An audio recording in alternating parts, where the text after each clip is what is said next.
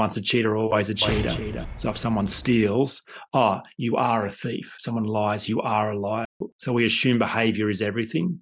We tend to champion people who have got crazy behavioral shortcomings. Henry Ford, who's a real authoritarian. Elon Musk, the guy misses his birthday and never sees his kids and sleeps in the office. Like Gary Vee, basically in the back of taxis, texting, you know, just always on the go, go, go. It, all just seems so flawed when I look at it. When people are hanging on to a behavior that doesn't serve them well, they're getting a payoff that. They're getting a benefit for that behavior. What I discovered is that insecurity is like rocket fuel uh, in your 20s. If you are still being driven by insecurity beyond midlife, you are now the insecure wanker, wanker in, the room. in the room. I'm saying to other people, your goal is not to work less, make more, unless that's your goal. That was my goal at this stage in life. If you want to make 10 million or whatever, and you feel that that's the only thing that has to happen, I will help you achieve your goal. Here's the label, right? Here's the warning that comes with that. This is James Schramko. James Schramko here. Welcome back to my podcast. This is episode 1042. And uh, today we're going to address this idea that insecurity is a solvable problem. For that, I've brought along Jaemin Frazer. Welcome. James, thanks for having me. So I heard about your book through a friend of mine called Dan Dobos. And he's my trusted resource guide. When he sends me a link to something or says, you should check this out, I always do because he's one of those esteemed referrers who everything he sends is really high quality. And I try and be that for him too. Mm. In fact, I try and be that for everyone who listens to my podcast. I want to be a trusted source of good intel. And he said, You should check out this book, Elegantly Simple Solutions to Complex People Problems. And I don't want to put my hand over your author name there, Jaemin Frazer. And he said, This is a really good book. So I got the book, read the book, and I really liked the book. It was actually quite some time ago. It's not a brand new book either. I think your book's a similar age to my book.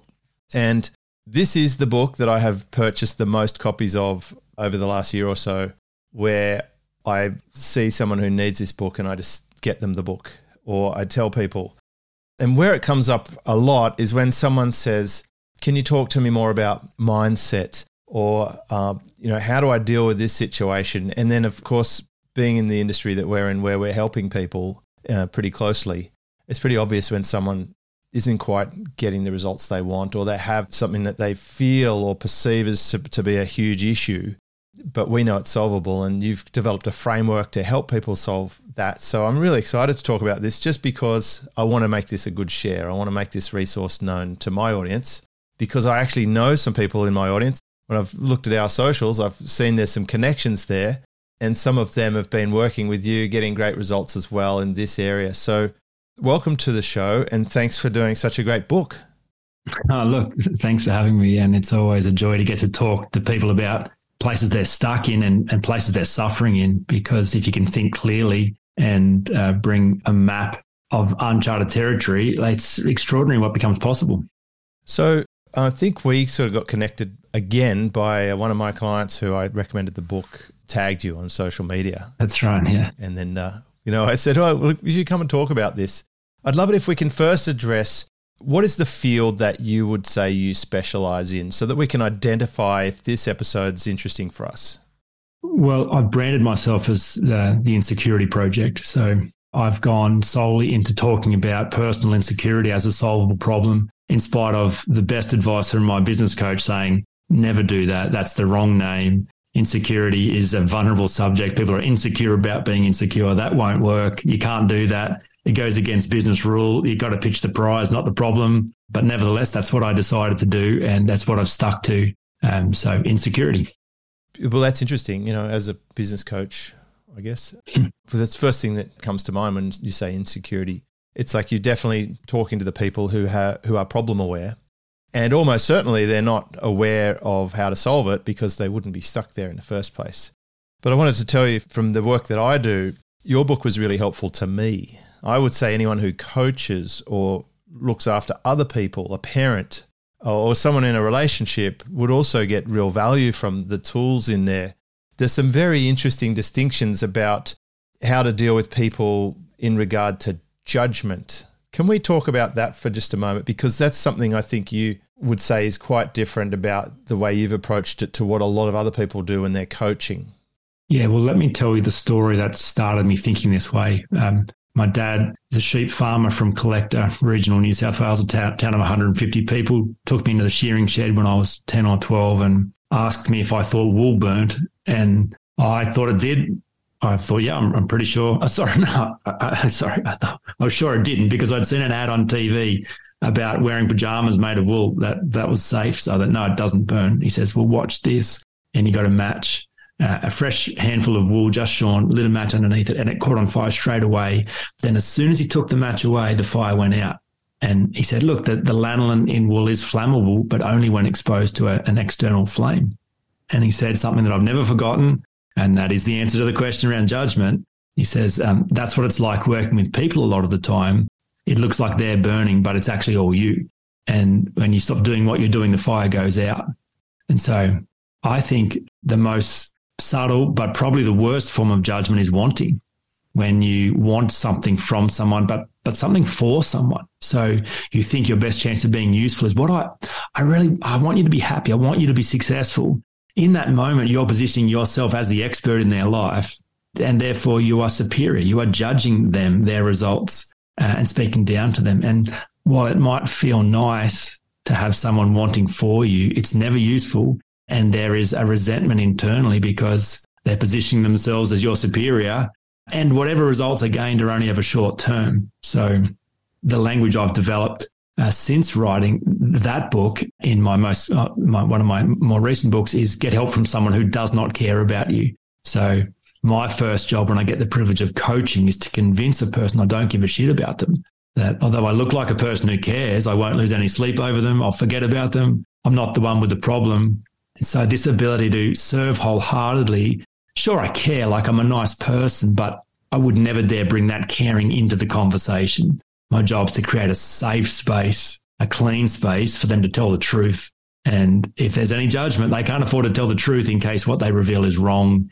It implicates them. So, uh, yeah, this judgment free space, this clean conversation, I think is coaching at its best I think it's the most empowering conversation you can have. And it's extraordinary what you can see when there is no judgment. It becomes safe to see anything. Yeah, I think that's very profound.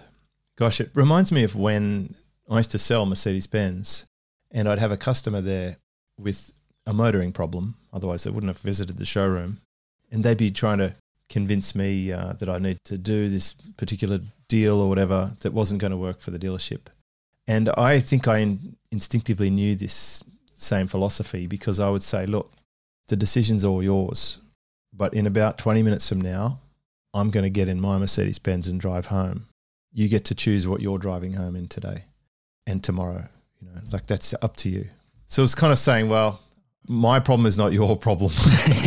right? Yeah, exactly. I'm sorted. I'm all good. It's up to you to make your own choice. If you make this deal too hard, you're telling me that you don't want to buy, and that's fine go home, drive your shit box home, and uh, stay in it for all I care.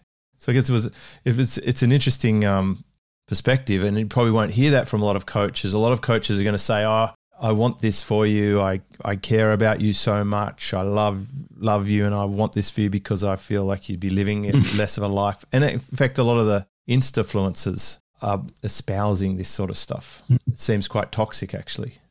Well, I think the most cliched, lightweight versions of it, you go into someone's house or an Airbnb. We were just staying out in Budapest. You walk in, there's a big poster on the wall. Never forget, you are awesome. You are beautiful. You are strong. You are. It's like, how do you know? Like, what, what, what, is that? Like, how is that ever useful to any single person? Who decided that that was a good idea? It's ridiculous. No one's coming to save you. You got to work this stuff out for yourself. I like what you the example you used around the Mercedes because you said, "Look, I'm getting home in my Mercedes, so I know what it's like. Mm. Your problem's not my problem, but I know what it's like. So if you would like to solve that problem, sure, I can help, but your choice." So this idea of embodied wisdom, so I'm non-negotiable about smoking what I'm selling. I'm saying, yeah, I have solved this problem for myself, and I live out of the fruit of that. So yeah, I can be helpful, easy, really easily, but you've got to want it because me wanting it for you uh, that's horrible. That's really unfair, and you wouldn't want me to do that. There was something also profound for me, and this this helped me in a relationship that I've been challenged with with someone who sort of is a little bit closed down, a little bit, I guess you'd say down or whatever. I, modern terms might say depressed or whatever, but I don't. I heard someone define depressed as when you just don't know what you want. that was, I think, in nonviolent communication. But you had this really profound awareness that when people are hanging on to a behavior that doesn't serve them well, they're getting a payoff for that. They're getting a benefit for that behavior. And that was like, whoa, you're right. If they're not going to do something, then someone will just come and do it for them and enable them. So it actually is in their interest to keep that down behavior because everyone's just going to do everything for them. And now it all makes sense. Well, it's true. I had a client with depression, had depression for 30 years, and his brother made him come see me. He finally agreed. And my very first question to him was, okay, so uh, how is this depression not a problem for you? Like, well, no, it is a problem because of this, this, and this. I said, I understand that. What I'm curious about is how is it not a problem? But it is a problem. Yeah, but how's it not a problem? And I just wouldn't let that question go. And he got quite upset. And by the way, the only way I could possibly ask that question is if I don't care. So I've already set up this clean space. Now let's have the real conversation. Let's just tell the truth. And so to hold that space for him, he finally realizes, oh my goodness, I have this magic card that I've got in my back pocket that I can play the moment I feel vulnerable as a parent, as a friend, as an employee. I've got a card I can put on the table that is respected by the people in my world.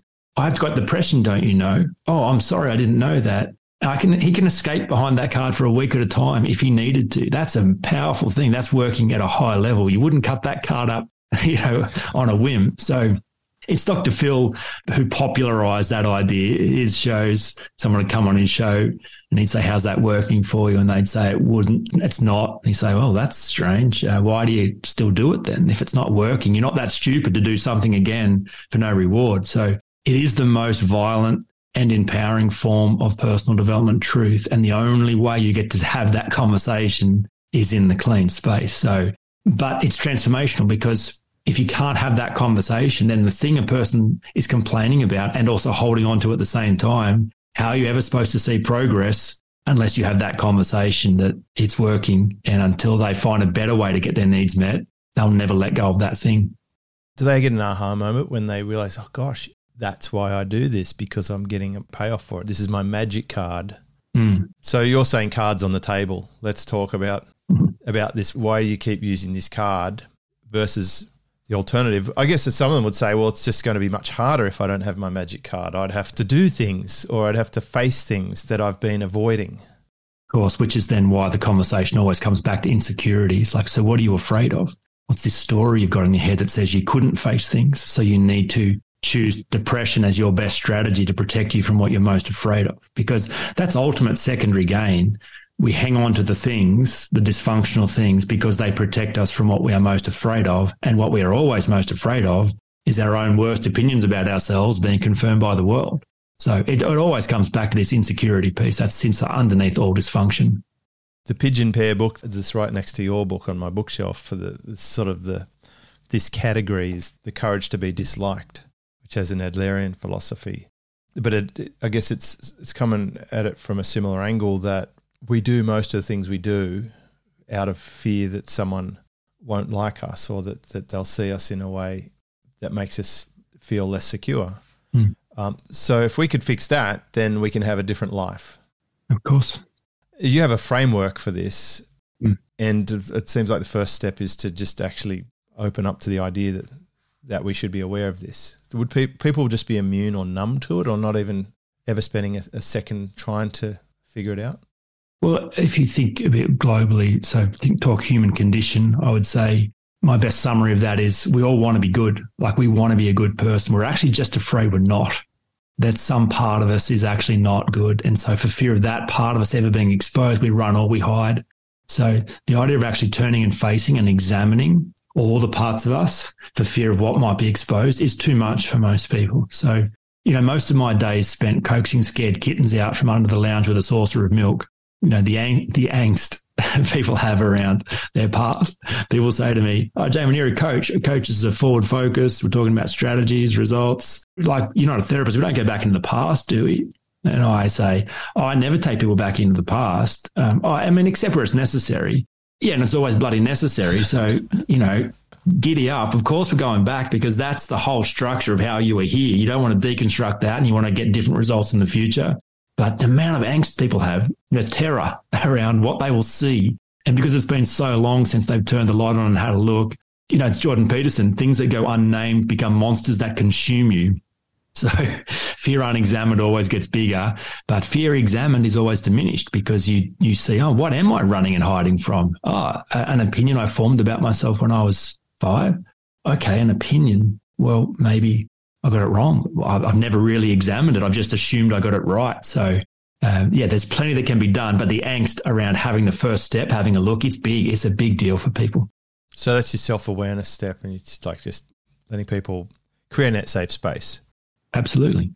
A side thought came up for me when when you were talking about your own brand insecurity and people thinking, "Oh gosh, that's well, that's a little bit too much, Jaemin." right? You're obviously taking that out into a, less than safe space. You know, like the public market where you could be criticized, where people could throw stones at you, where you could have peers poo pooing you, or you could, you know, in some cases, people even they're putting so much stuff out there they get cancelled out mm. um, by you know by lobbyists or bigger organisations who have a, an agenda. How do you get comfortable going into a, an open market, I suppose, with things that people could criticise you for? Because I feel like this is definitely something that might impact entrepreneurs.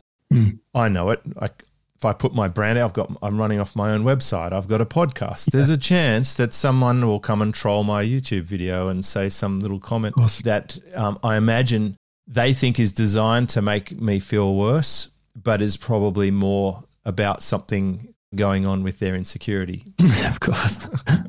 yeah. Uh, one of the things I think about for my own life is to live a life with nothing to prove and nothing to defend. So to me, that's the definition of security. That I know I know who I am and I'm okay even with nothing. So all the things I think I need to prove that I'm good, to prove that I'm matter, to prove that I have value, I often examine. And even if I had that, even if I sell no more books, even if I my wife was to leave me, even if my kids to grow up and don't want to have any relationship with me, I know who I am. I think I'm a great husband. I think my, my kids are blessed to have me. I think what I've written is exceptional. I think I'm good at what I do. So my opinion matters and I take great responsibility for being the being the chief validator in my own life to source my own needs for certainty and significance. And so that's my best insulation because then I don't need. So I'm free then to give out of the overflow of that and to go play in the world. And if someone was to, you know, take exception, find a reason to cancel, it would be it would be a horrible experience. I'm not suggesting that, but it wouldn't ruin me. It would not be the end. I wouldn't have to retreat anywhere. I would have to, you know, suffer whatever consequences and then and then go again. So that's I think the only way for entrepreneurs to really show up in the world and to be themselves is to not uh, have it all riding on their performance. If my significance is attached to my performance, I cannot have it jeopardized. And if it is, I die. And it becomes catastrophic. It sounds. I mean, that must be tremendously liberating if you can get to the point where I like what you said. You're your own self validator Mm. It's like holding that power mm. and not giving it to someone else. It's sort of a line that along that sort of expression about you can only give your power away, right? People can't take it from you. And once you're in that place, then you're free, I guess, to do whatever you feel like. It would so some of those things would be terrible, but you'd still be able to sit within yourself. Course. About that. And and these things happen to a lot of people. I mean, I, I imagine a large percentage of marriages don't end up working out. And I've seen uh, quite a lot of people be badly affected by that to the point, you know, they'll go on a drinking mm-hmm. spree or they'll throw away their business success or whatever because they just make terrible choices as a result of it. You say something in the book about that we are not our choices or we are not our behaviors. Can you just expand on that a bit? Well, to give credit to Tony Robbins, I think his finest contribution to the personal development space is his work on six core needs. And the earliest version I think is best. I, I I do think it's been diluted slightly over the years, but nevertheless, the great contribution is to separate behavior from intention. So typically, we think behavior is the, is the most accurate indicator of character. So if someone steals, oh, you are a thief. Someone lies, you are a liar. We have cultural statements like a leopard can't change its spots. You know, once a cheater, always a cheater. So we assume behavior is everything. But if you examine the system, then you realize no, behavior is at the end of the assembly line. Behavior flows out of our beliefs. So behavior is an attempt to, to bring peace and comfort. Behavior is an attempt to meet one or more or, or all of our core needs, certainty, variety, significance, love, contribution, and growth. So when you see that, it doesn't ever justify your behavior, but it helps you to understand and reconcile some of your poor behavior, some of your past mistakes, some of the things that have only increased your insecurity because you've gone, yeah, I am a terrible person because I did that thing that hurt me and hurt others. So the aim uh, for adults is to understand the intention of the behavior, what need is it meeting, and then find more internal and resourceful ways to meet those needs so that then their behavior is in line with their values and they're not behaving in ways that's dysfunctional and hurtful.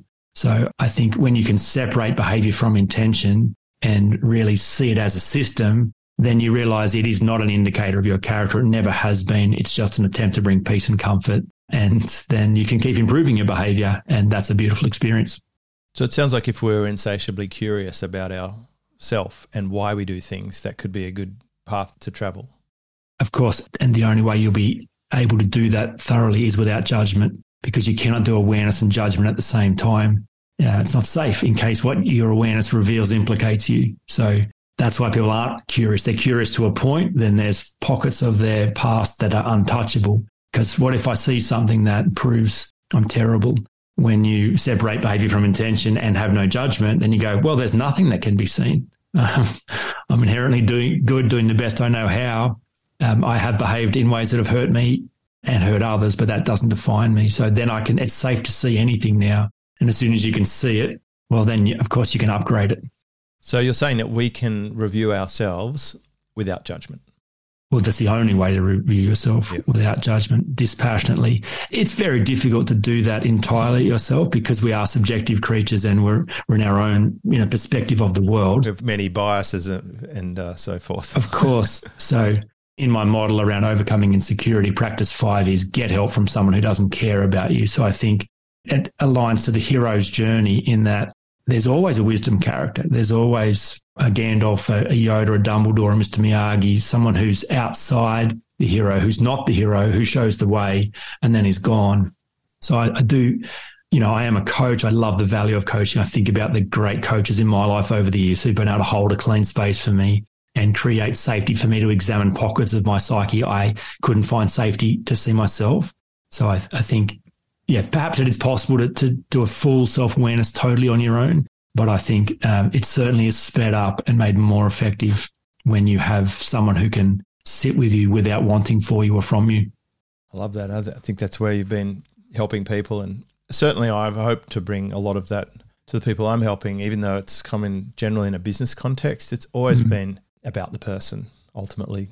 These small businesses that I'm helping are really reflections of how well enabled the person is. Mm, sure. And, you know, it's like it's multidimensional. I want to just switch topics a little bit because it, it's too good a question not to ask. But part of your framework is around realistic expectations and, you know, talk about uh, setting unattainable standards. We hear some of the popular influencers or whatever, they, they talk about setting these grand, you know, biggest versions of yourself, shoot for Mars, right? And if you just make it to the moon, you've still made it further than Earth, right? Mm-hmm. But I wonder if that's damaging. Mm. I, I, think it is very damaging. Um, I got to do a, a, TEDx about purpose, and it was a, a youth conference. So they were curious around how do you find your life's purpose? And there's a lot of rhetoric around, you know, these ultimate massive expectations on a person what I observe is often a person's quest to do the unachievable or push further than ever before is an attempt to validate their existence. It's to prove if I could do something no one's ever done before, then that would prove unequivocally that I am a good person and I matter. And so I think it, it cannot be our purpose to prove that we matter. Like that's our work. Our work is to examine the narratives we've said that we don't matter, deconstruct them and update them and know we do matter so that then you're free to show up and connect with the purpose that's bigger than you and not even about you. There's no neediness. You're not on a quest, on a mission to do anything. You're able to give out of the overflow. So I think then you're much more likely to set goals that are beautiful, that are um, sustainable, that are good for you and good for others, that are not driven and not catastrophic, that actually don't create a you know raft of chaos behind you, which is often what happens. These people they go hard and then they blow up, and you don't see them for ten or twenty years, or maybe never again. So no surprise that again I, I weaved in insecurity to that answer answer to your question. I want you to if it's relevant, and I appreciate that. You know, when I put my book out, Work Less, Make More, mm. it rubs some of the hustlepreneurs the wrong way because they're like, well, you you're underselling yourself. You should be able to do more, be greater, be more efficient. You know, have a 27 step power routine in the morning and meditation, yeah. journal, all that shit, right? We we know no one actually does that. If they do, they're probably just unhinged. Maybe I don't know. Yes, um, yeah. but I do see like we tend to champion people who ha- have got crazy behavioral shortcomings. Uh, just a couple of examples that come to mind because I like to watch or read you know, biographies and autobiographies and documentaries.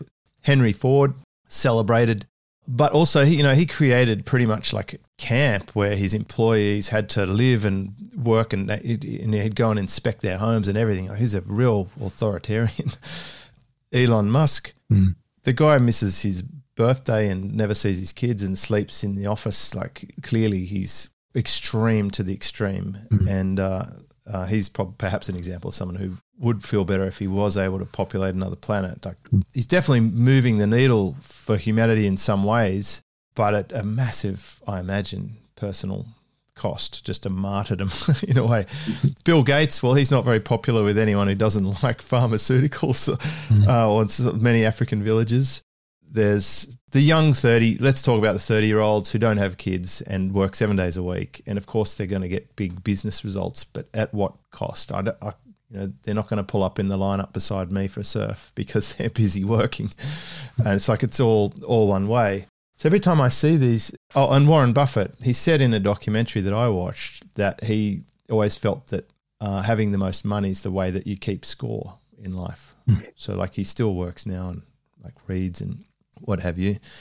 Humble existence. So there's lots of pros and cons for all of these things. Gary Vee, mm. basically in the back of taxis, texting to, you know, just always on the go, go, go, like because he wants to buy the jets because it would make his mum happy because she knitted him a cardigan when he was a kid. Right? Uh, it all just seems so flawed when I look at it, and I guess I'm judging based on my version of life and what I want from it and I don't know if that's right or wrong, but I find when I'm bringing in people to help them with business, they all, almost always have this ingrained.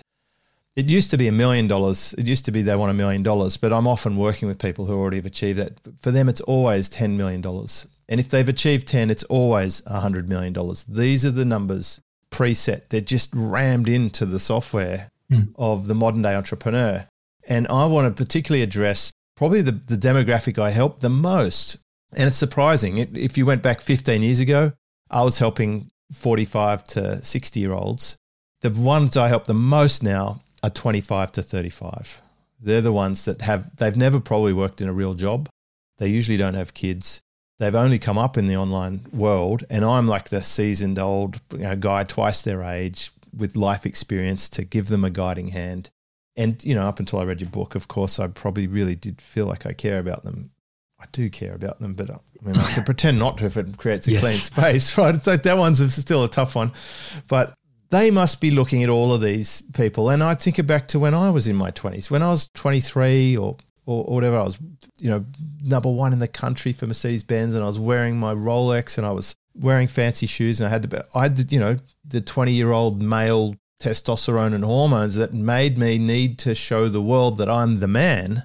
It took me decades to shake that off. I, now I don't wear my Rolex and I don't need to impress someone else, and I can just exist in life and not try to be impressive or whatever. Or, you know, I don't go out of my way not to be, but I don't go out of my way to be because I'm, like you're saying, I'm self validating myself. But what advice would you have for those young 20 year olds who have seen all this and they think that is the goal?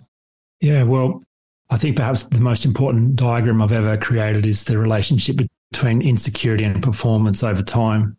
Uh, and it stopped me preaching to young people about not being insecure because what I discovered is that insecurity is like rocket fuel uh, in your 20s more, more often than not.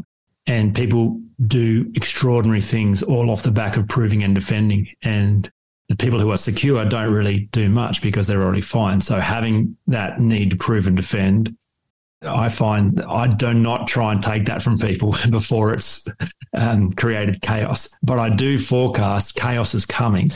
That is a law of diminishing returns. If you are still being driven by insecurity beyond midlife, you are now the insecure wanker in the room. If you are still desperate to prove that you are valuable because of your performance, like it's a descent into madness. So I, I say to people, so I'm working with 35 to 45 year olds predominantly who are now in that pain point. A, they're, they're wondering why self discipline doesn't work anymore because they've pushed themselves so hard for so long. The, the internal relationship with themselves is so broken that they're finding their unconscious has jammed the handbrake and gone, You're a crazy person. I'm not playing this game with you. And so they're finding a bunch of weird stuff and they don't understand it. And so, um, to answer your question, insecurity might serve you. And if you want to use it, okay, it, it'll produce some things, but in the end, you won't really want what they've got for you. What you really want, what you've always wanted, is to feel like you are a good person. And nothing will ever give you that. Uh, you could get the world and still not know that. And all the stories of the people who got the world and still don't know that. Matthew Perry's book is, um, if you've read that or listened to that, worst book I've ever read, but top of my most recommended list right now because he's a guy who got the world and didn't realize the game he was playing. Well, there's a lot of those. There's a lot of that stories, right? Like any there lotto is. winner, for example. Yep. God, that could also, by the way, that could be the most Aussie thing I've heard on this podcast in over a thousand episodes. that you're the you're the wanker in the room. I love that so much well, Be- because there. Look, let's face it. There are so many wankers online, and I've recognized it from day one when I came in. I'm like, look at these idiots, these tossers, like absolute. Mm-hmm. They're so full of shit, and it, it used to drive me insane. But then I realized it's not up to me to convert everyone to be just like me, right? Like it'd be boring if everyone was just like me. And the universe equilibrates. I'm not sure that's the word, but anyway, the dust settles. And I, what I found after 15 years, I'm still playing a really good values based ethical game and I enjoy it and life's fantastic.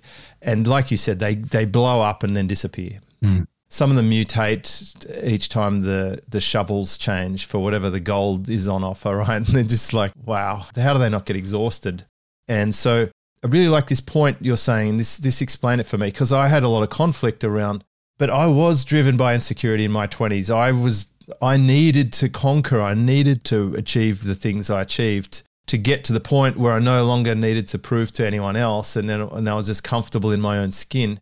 That took decades.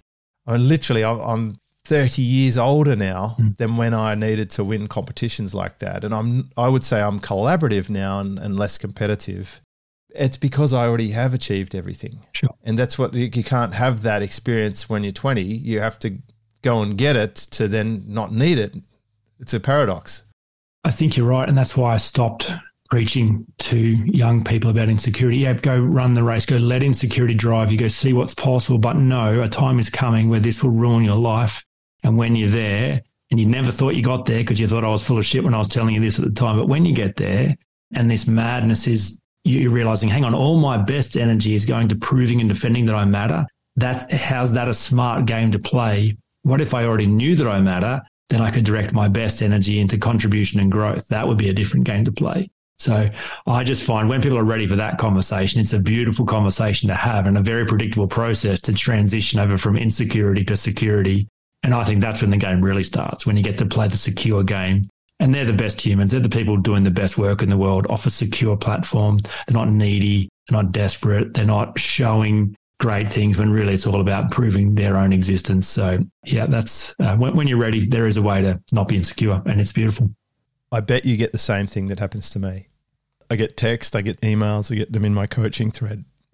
You were right. when you said it, I didn't believe you, but now I know you're right. And I've, I've wanted to fight you, but it's happened exactly everything you said. I've even got testimonials like everything you said would happen, happened because you see the pattern over and over and over and over. And I've been through the pattern. Uh, it's like we said in the very beginning uh, that if you've been in that, if you've had that experience yourself, you're in a very good position to be able to observe and recognize this is unfolding in real time. So I, I more or less say the same things. Like I'm saying to other people, your your goal is not to work less, make more, unless that's your goal. That was hmm. my goal at this stage in life if you want to make 10 million or whatever and you feel that that's the only thing that has to happen, I will help you achieve your goal. Hmm. and here are the uh, here's the label, right? Here's the warning that comes with that, Mhm. and then that's up to them. And and of course, what I have seen so many times, people get married or have a family, and life changes, and at each stage of that journey, I know what the next things that are likely to happen happen before they do, which is probably why they pay to fast track the outcomes. And I'm sure in your case, you're providing people an external person to be able to create that clean space for them to fast track their self awareness and to work on their problems much faster than if they just push it underneath the covers. That's exactly right. And to your point, you're right. Like that's the title of the book Elegantly Simple Solutions to Complex People Problems. People imagine their problems are complicated and unique, and they're not. That's it's so predictable. There's so much patterns. And if you can be an engineer and think pragmatically about human behavior, then it's change is not even possible. It's just inevitable if you understand the process. So yeah, a lot of fun. So, just in uh, in final wrapping up for now, of course, I recommend people go and get the book, read the book. We'll put a link to it. It's on, it's on Amazon. It's also on your website. I'll mention that, jaeminfrazer.com. And I'm going to have to spell that, Jaemin. Uh, J A E M I N, Frazer, F R A Z or Z E R dot com. Go and check out Jaemin's stuff. I like highly recommend. It's uh, thought provoking. It's it's and uh, by the way, I also like how you do credit where you've learned things from as something that I do and I appreciate and respect because it's also uncommon and it's good to hat tip the people that came before us and um, and I I just want to be a beacon of good resources for people who listen to this podcast and you're a good resource. It's even you know I don't choose where you're from when I pick up the book, but turns out you're an Australian as well and uh, I, I love the work you're doing. What would be your actionable item for someone who's got all the way through this episode, right? They've stuck with us the whole way. They're, they're, they're firing off neurons. From my experience, what I've noticed when we start talking about big concepts like this, it can actually overload people and they start to build resistance and friction that their version of the world has just changed on a Yes. on a flick of the switch.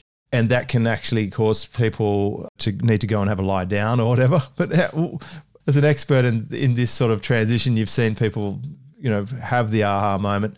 What should we do next? Uh, I've developed two diagnostics um, just to help people come to terms with the fact that insecurity, yeah, I've, you know, something I'm not wanting to think about and not talk about. Is it even there? I've just gone, well, take a test, see how how insecurity is actually costing you. Maybe it's not costing you, but what if it is? Here's the five areas that it's going to cost you, if it's going to cost you at all. Take a test, see what see what the scores are, see what it's like, and it just that gets your eyes on a part of your awareness that perhaps hasn't been uh, visible to you. And I think that then starts a path of thinking, wow, if that is really costing me a lot, I don't want it to keep costing me. What can be done about that? Then that curiosity will, will guide your path. Or if it's not costing you at all, well, then great. Then wait until it is, and then you'll know where to come find me. Love it. Thank you so much, Jaemin Frazer. This is episode 1042 at jamesschramko.com. We'll put all the show notes and links off to the website. I really appreciate this chat. Thanks, James. It was great. This is James Schramko.